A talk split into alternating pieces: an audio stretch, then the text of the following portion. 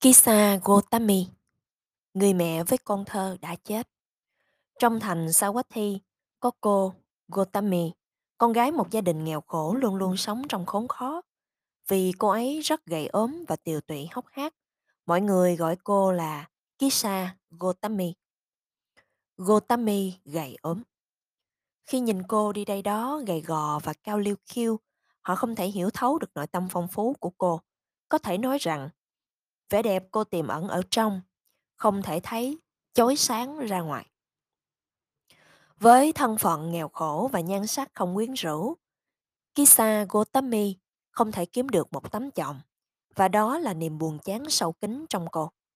Nhưng bỗng một ngày nọ, có một phú thương chọn cô làm vợ, vì người này nhận ra được sự và sự trân quý tài sản trong tâm hồn của cô. Thấy điều đó quan trọng hơn cả gia cảnh cũng như sắc diện của cô. Nhưng người nhà bên chồng lại coi rẻ cô và đối xử với cô rất tệ bạc. Sự ghét bỏ này làm cô hết sức đau khổ, nhất là khi thấy người chồng yêu quý bị giằng co giữa gia đình và tình vợ chồng. Nhưng khi Kisa Gotami sanh được một bé trai, thì toàn thể gia tộc bên chồng nhìn nhận cô là mẹ của đứa con trai nói giỏi tông đường. Bấy giờ, cô thật nhẹ nhõm như trút được gánh nặng ngàn cân. Thật sự hạnh phúc và hoàn toàn tội nguyện. Ngoài tình mẫu tử thông thường cô còn đặc biệt quyến liếng dính mắt với đứa con thơ này vì nó là sự đảm bảo cho hạnh phúc hôn nhân và cuộc sống bình an của cô. Hỡi ôi, hạnh phúc ấy chỉ ngắn ngủi, như say trên ảo ảnh. Vì một ngày nọ đột nhiên đứa bé trai bé bỏng của cô lâm bệnh và qua đời. Thật là một thảm kịch quá sức chịu đựng cho cô. Cô lo sợ gia đình chồng lại coi rẻ cô, cho rằng cô là một nặng nghiệp nên không thể có con. Rồi dân thành Sawathi sẽ đồn đãi. Kisa Gotami chắc đã làm nhiều điều đại bất thiện nên phải chịu số phận nghiệt ngã như vậy. Cô càng sợ hãi hơn khi nghĩ rằng người chồng sẽ bỏ rơi mình và cưới một người vợ khác với gia thế xứng đáng hơn. Tất cả suy tưởng đó cứ dồn dập khuấy động tâm tư và mây đen như phủ trùm cuộc đời cô. Cô không chấp nhận được rằng đứa con đã chết. Sự thuyết phục mình là người con chỉ đang đau bệnh thôi và sẽ lành bệnh nếu như cô tìm được thuốc chữa bệnh. Ôm sát đứa bé trong tay, cô chạy đến hết nhà này sang nhà khác tìm cậu thuốc chữa cho con. Dĩ nhiên, mọi người đều nói là thuốc men chỉ vô ích thôi vì đứa trẻ đã chết rồi. Một sự thật cô không thể nào chấp nhận được. Nhiều kẻ khinh miệt, lắm người chế nhạo. Nhưng cuối cùng trong đám đông ích kỷ và vô cảm đó, một vị thiện trí và nhân hậu hiểu rằng cô đang điên loạn vì quá đau khổ. Vị này khuyên cô nên tìm đến bậc lương y tài giỏi nhất, Đức Phật. Ngài chắc chắn biết được cách điều trị. Kisa Gotami lập tức nghe lời khuyên bảo và gấp rút đến nơi Đức Phật đang trú ngụ tỉnh xá Jetawana. Trong niềm hy vọng mới, với xác con bồng trên tay, cô chạy đến Đức Thế Tôn và van nài. Bạch Đức Thế Tôn, xin Ngài ban cho liều thuốc cứu chữa con của con. Đức Thế Tôn dịu dàng, bảo rằng Ngài biết thuốc chữa bệnh, nhưng chính người mẹ phải tự đi tìm thuốc ấy. Cô vui mừng, háo hức, hỏi thuốc ấy là thuốc gì và phải kiếm ở đâu. Hạt cải. Câu trả lời của Đức Phật khiến cho ai cũng hết thảy ngạc nhiên. Kisa Gotami bạch hỏi Đức Thế Tôn cần bao nhiêu và kiếm ở đâu. Đức Phật trả lời, chỉ cần một nhúm hạt cải từ bất cứ ngôi nhà nào chưa hề có ai chết đi. Nghe lời Đức Phật, cô đi vào thành để xin thuốc quý. Đến đâu cũng có hạt cải. Ai cũng sẵn sàng cho người mẹ đau khổ một nhúm, nhưng không có nhà nào là không có người chết. Nếu không cha mẹ, vợ chồng, con cái, thì cũng bà con thân quyến vừa qua đời mới đây, hay được vài tháng, vài năm. Họ còn nói rằng, tính ra, số người chết còn nhiều hơn cả người sống. Mãi đến chiều tối, Kisa Gotami cuối cùng cũng nhận ra rằng cô không phải là người duy nhất phải chịu đau khổ vì cái chết của người thân yêu. Đó là lẽ thường của thân phận con người. Những gì trước đây cô không hiểu qua lời lẽ, nay kinh nghiệm bản thân đi từ nhà này sang nhà khác đã cho cô thấy rõ sự thật. Cô hiểu rằng quy luật của sự sống, quy luật của vô thường, sự chết trong vòng sanh tử luân hồi. Bằng cách đó, Đấng giác ngộ đã chữa lành sự ám ảnh mê mờ cho cô và dạy cô chấp nhận sự thật. Kisa Gotami không còn phủ nhận rằng đứa con yêu đã chết. Cô hiểu rằng chết là điều không thể nào một chúng sanh có thể thoát khỏi được. Đó là những phương cách mà Đức Phật dùng để chữa lành cho những ai đang bị đau khổ dày vò, đem họ ra khỏi bức mạng si ám đang khống chế họ, giúp họ vượt lên trên sự nhận thức hạn hẹp từ những mắt mát cá nhân để có thể thấy rõ được bản chất của Pháp thế gian. Có lần, một người than khóc vật vã vì cái chết của thân phụ. Đức Thế Tôn hỏi ông, đang suy nghĩ đến người cha nào? Người cha trong kiếp sống này, kiếp trước hay những kiếp trước nữa? Bởi vì nếu muốn thương tiếc đau buồn thì hãy nên thương tiếc đau buồn cho cả những người cha các kiếp trước nữa. Một lần khác, một người cha đau khổ của Đức Phật thức tỉnh giảng giải cho ông rằng con trai của ông đã tái sanh vào cõi khác. Ông chỉ đang than khóc cho một cái xác trống rỗng. Khi đã vượt lên được nỗi u mê, Kisa Gotama bọng xác của con về chôn cất, rồi quay lại tịnh xá tìm Đức Phật. Ngài hỏi, cô đã tìm được hạt cải chưa? Cô thưa rằng, chuyện hạt cải thì đã xong rồi, bây giờ cô chỉ xin tìm nơi nương tựa. Đức Phật thốt lên câu kệ như sau cho cô. Người tâm ý đắm say với con và gia súc, tử thần đến lôi đi, như lục trôi làng đang ngủ.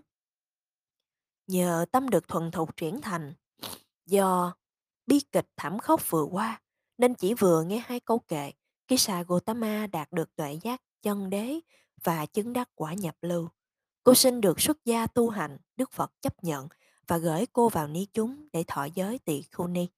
Từ đó, Kisa Gotama dành trọn thời gian học hỏi và thực hành giáo pháp.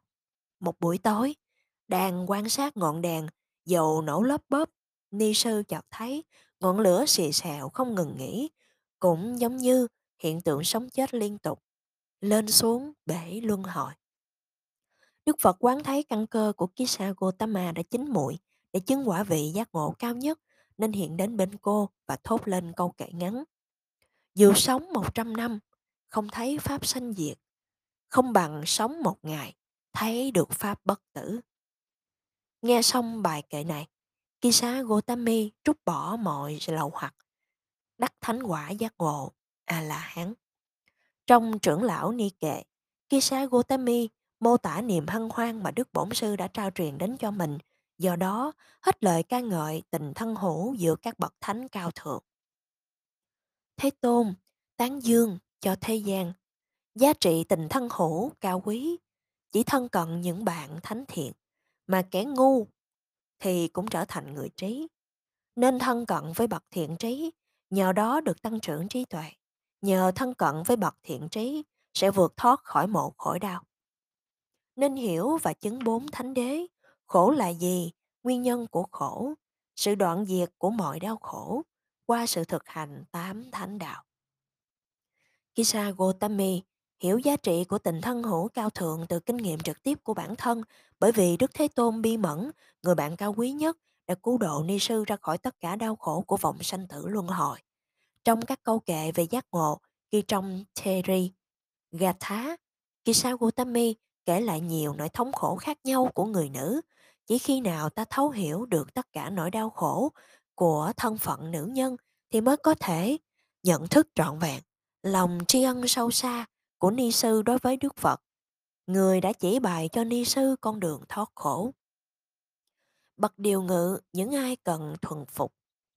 Đã nói lên đau thương phận nữ nhân, kiếp chồng chồng chung, cũng bao nhiêu niềm thống khổ, có bao nhiêu người chỉ một lần sanh nở, trong tuyệt vọng mẹ cắt cổ tự vẫn, kẻ yếu đuối thì đành dùng độc dược, khi chuyển dạ mà tắc nghẽn bào thai, cả mẹ con đều ở trong thảm cảnh.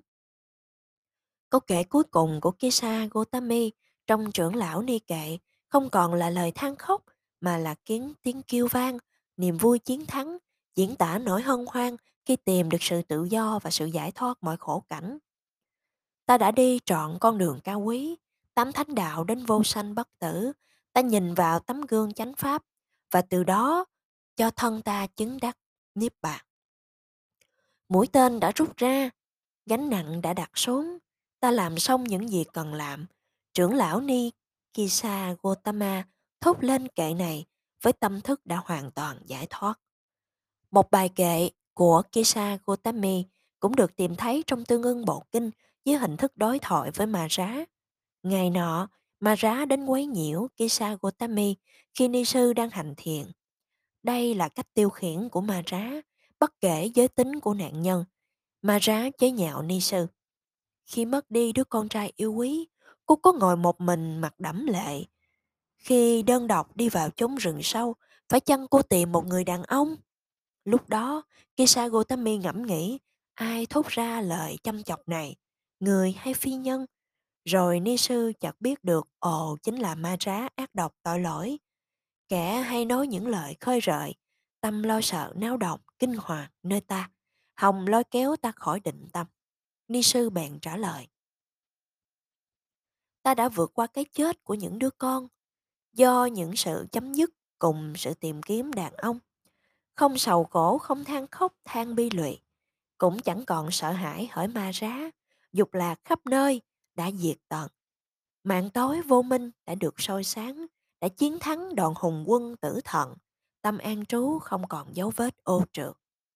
Kisa Gotami gọi má rá là bạn để tỏ lòng vô ý không sợ hãi và bình thản. Và má rá khi biết mình đã nhận diện, chỉ còn biết cách biến đi. Ni sư Kisa Gotami đã vượt thắng thảm kịch của đời mình, lên đến thánh quả cao thượng nhất, được bổn sư tán thán là vị tỳ khưu ni đệ nhất, mặc y thô sơ, một trong những pháp khổ hạnh.